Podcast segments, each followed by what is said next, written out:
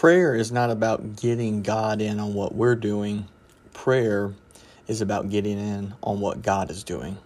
Thank you for joining in episode 62, Bryce Harper podcast. This is Bryce Harper, and I want to talk to you today about prayer, praying first, just the importance of prayer, and just really quickly just share some of the notes that I preached um, a message here recently. The church that I had the joy and honor of pastoring, uh, Family Worship Center, Murfreesboro, Tennessee. And uh, twice a year, we spend 21 days of prayer and fasting in January and August um, of every year. And I have just been a person who's been impacted by prayer. I've had the opportunity to be a part of different ministries and incredible leaders who were very steadfast and passionate people of prayer. And the truth is, if we prayed as much as we gossiped, we'd be living in a completely different world. If we prayed as much as we scrolled social media, we'd be living in a completely different world if we prayed. Um, I think one of the greatest, most challenging, invasive questions I've ever been asked by a leader, a pastor, mentor in my life is is when the question gets posed and, and presented to me how's your prayer life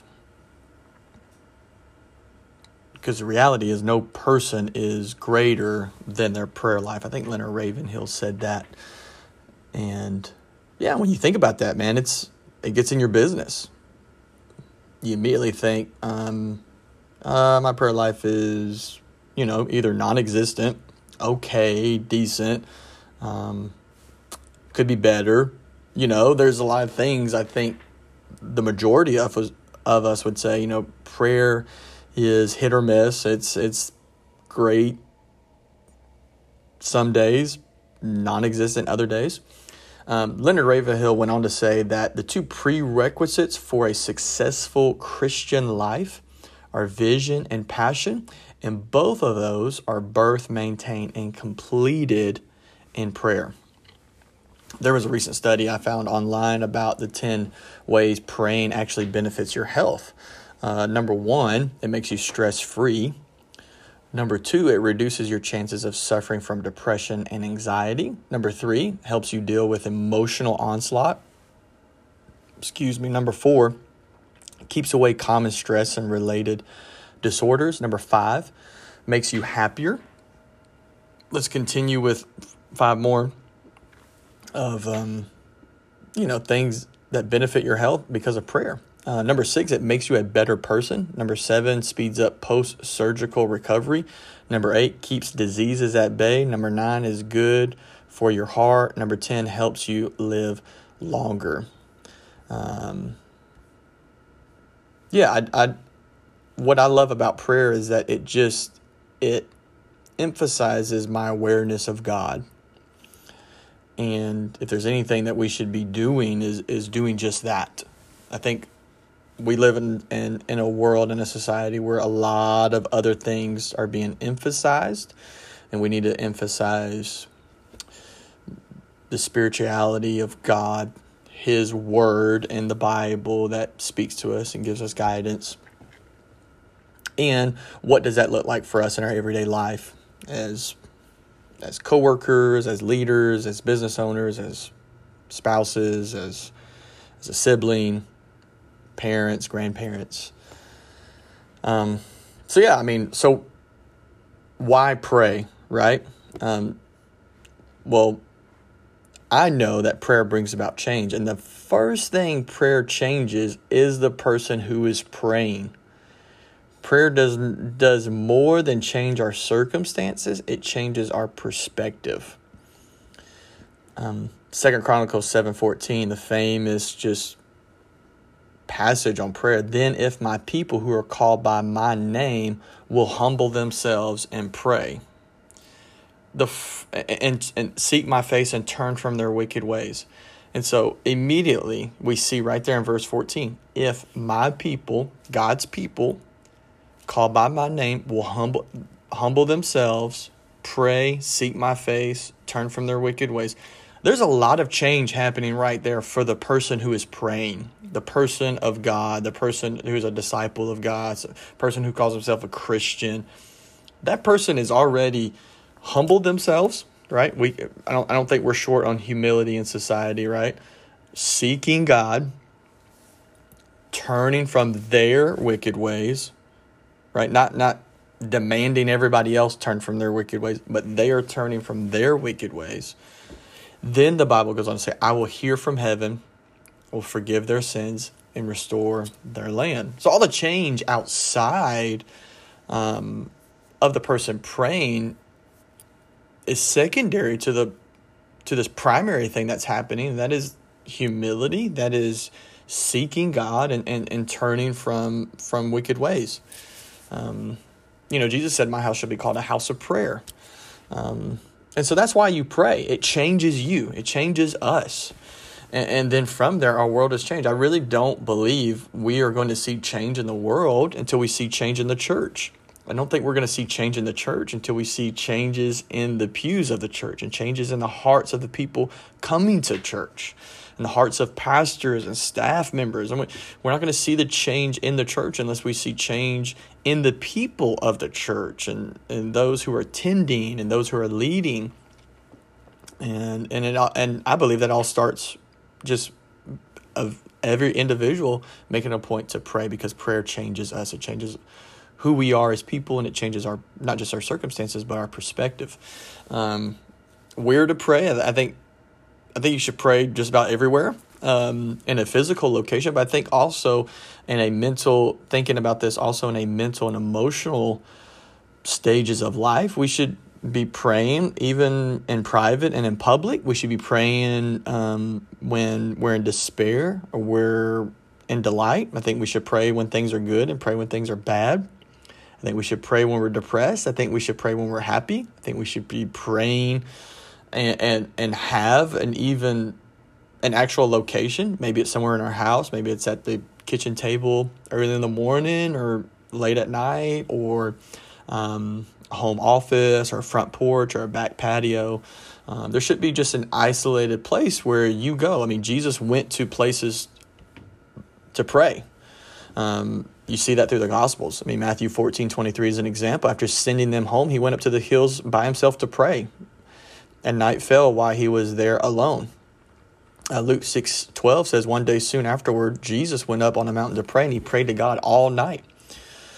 And so, whatever state you're in, or wherever physical location you can isolate, I think that's I think that's just a great thing. We see that in Scripture. Um, what to pray? Then we pray, we pray God's will on earth as it is in heaven. Uh, not our will, but His will.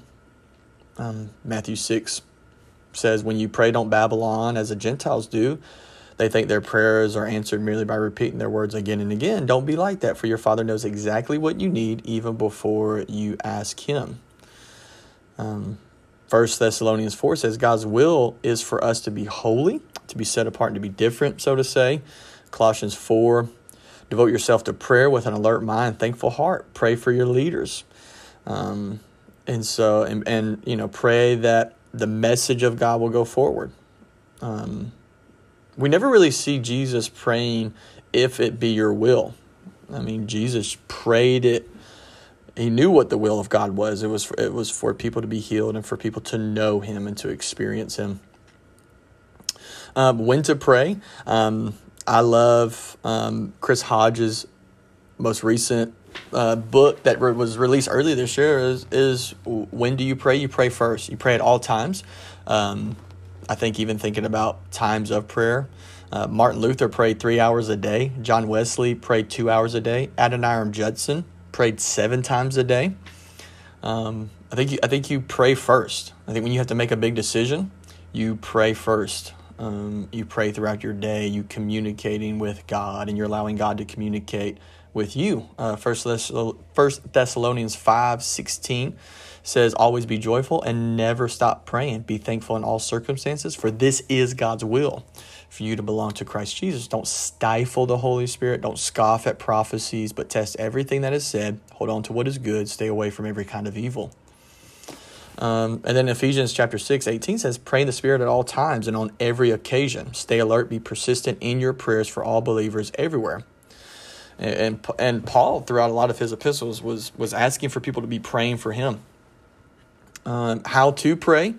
Um, I would say not with necessarily sophisticated words, but with simple words, not with superficial, but with what's natural. I, th- I, I think pray honest prayers, pr- things that are on your heart.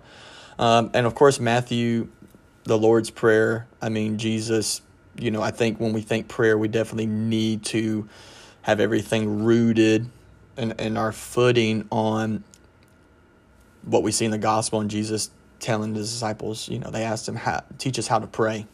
And this is what Jesus says. Jesus said, pray like this, is what God said. Our Father in heaven, may your name be kept holy. May your kingdom come soon. May your will be done on earth as it is in heaven. Give us today the food we need. Forgive us our sins as we've forgiven those who sin against us. And don't let us yield to temptation, but rescue us from the evil one. Throughout the Bible, we see prayer is just, it, it, it's just seen throughout the entire narrative of Scripture from Genesis to Revelations. From Genesis, we see uh, calling on the name of the Lord. Um, in Exodus, we see Moses praying for 40 days. Samuel interceded and led in prayer. Solomon interceded and prayed. The Psalms are full of praise and prayers of repentance and and deliverance and protection and intimacy. Isaiah, Jeremiah, and Nehemiah were men of prayer. And because of their prayers, God spoke to them and gave them the words of instruction for God's people. Daniel is possibly the greatest example of prayer in the Old Testament. Um, many teachers, professors, scholars would attest to that. He, he prayed three times a day. He was prepared to die rather than ceasing in prayer. Ezra encouraged prayer and fasting. Jonah was in the belly of a whale, so I, I, I imagine he prayed. Uh, Habakkuk is entirely composed of his own prayers. Uh, and we see postures of, of prayer seen throughout the Bible of like lifting hands, standing, kneeling, um, contrition, um, face on the ground, different things like that. That the, all those things kind of also contrast and compare to worship.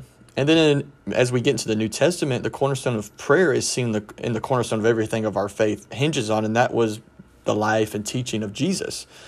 Jesus often withdrew to places of prayer, prayed in the Holy prayed and the Holy Spirit descended on him uh, spent whole nights in prayer, went to the hills to pray, prayed with his disciples, prayed and his appearance changed, prayed and, and then taught his disciples to pray. And John 17 is seeing this Jesus praying this high priestly prayer over his followers and over really all future followers. Prayed in the Garden of Gethsemane, prayed while dying on the cross. Uh, the early church carried on the importance of prayer constantly and consistently seen praying throughout the book of Acts. The first miracle of the church was when Peter and John were on their way to prayer. Paul taught and showed thoroughly the faithfulness he embodied in prayer and, this, and our necessity to do the same, right? Kind of mentioned that through some of those other passages. Paul asked for prayer repeatedly. Peter reminds and states that we should pray because God is attentive to the prayers of the righteous. Jude suggests we build ourselves up in the most holy faith and in prayer. And then Revelation revealed to us the power of the prayers of the saints. Um, but here's the deal the truth is, prayer has become an accessory item in the church. Prayer has just become spiritual 911. Prayer has become the thing we do when we've tried everything else. Prayer has become this footnote rather than a subject of content. Prayer has been seen as unproductive. Prayer has been seen as something we do at church, before a nice dinner or funerals, weddings, other events. Prayer has been seen as something that does not matter. Uh, the truth is, prayer is our priority and main item of concern and focus as we see, as it fills up so much, so much of the theme throughout the Bible. Um, prayer is being proactive rather than reactive. Prayer is the first thing we do before we do anything else. Prayer is the main subject of action. Prayer is the most productive thing we do. Prayer is what we do leading up to every big event in life. Prayer is truly what matters most. Um, and prayer is about divine sovereignty and human responsibility. Prayer is not about us, like I said, is not about us getting God in on what we're doing, but rather us getting in on what God is doing. So, again, I encourage you to look at Luke chapter 11 uh, of um, when Jesus is describing to them how to pray. Luke 11, 1 says, Once Jesus was in a certain place, right? Where is your certain place? As he finished, one of the disciples came to him and said, Lord, teach us to pray, just as John taught his disciples. And uh, there was a lot of things there um, that we can see. There was location, um, there was a position. Um, so I'll just give you these things real quickly. Number one, there was a location. Number two, there was a position of humility, our Father. Um, there was a submission, your kingdom. Okay, not our kingdom, but your kingdom. Your kingdom comes soon. Uh, so location, position, submission. Number four is nutrition. Um, give us each the day, uh, each day the food we need. Um, anything really more than today is overflow. So whatever you've provided for us today, um, you know that's what we want. That's what we need. Give us that. So location, position, submission, nutrition. Um, you kind of see the pattern here. Uh, con- contrition right? Forgive us of our sins, right?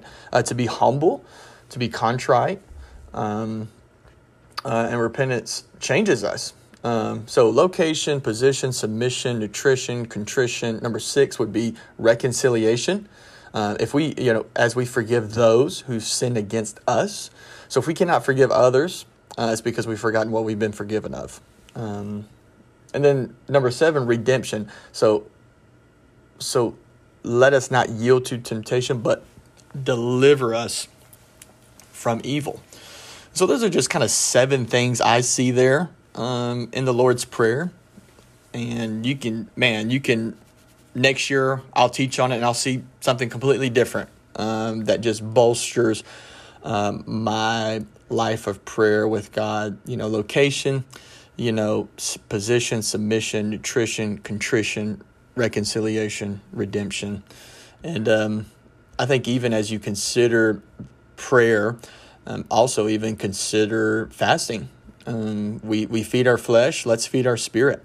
Um, and um, there's obviously all the health benefits to that, but it's also increasing our awareness and emphasizing um, the, the supernatural, uh, emphasizing our, our spirit man with the Holy Spirit. It's emphasizing and highlighting um, this relationship with God and our spirit more than just trying to meet the needs of our flesh. You know, we go, many of us, I'll close with this thought. Many of us will go to church once a week and get a meal, so to say, to feed our spirit. And we'll go the rest of the week completely starving ourselves uh, and, and not putting anything into our spirit again until the next Sunday or the next church service or the next conference. We would never do that with our physical body, right? When lunchtime rolls around, when dinner time, your body knows, man, I need I need a meal. I need something. I need some fuel to keep myself going. And um, I think a lot of times, man, we are we are spiritually starving ourselves. I mean, we are very spiritually unhealthy. Um, and we are living one meal a week at best for some of us. And so um, I would encourage you, man, to pray first, get in God's word, and um, feast.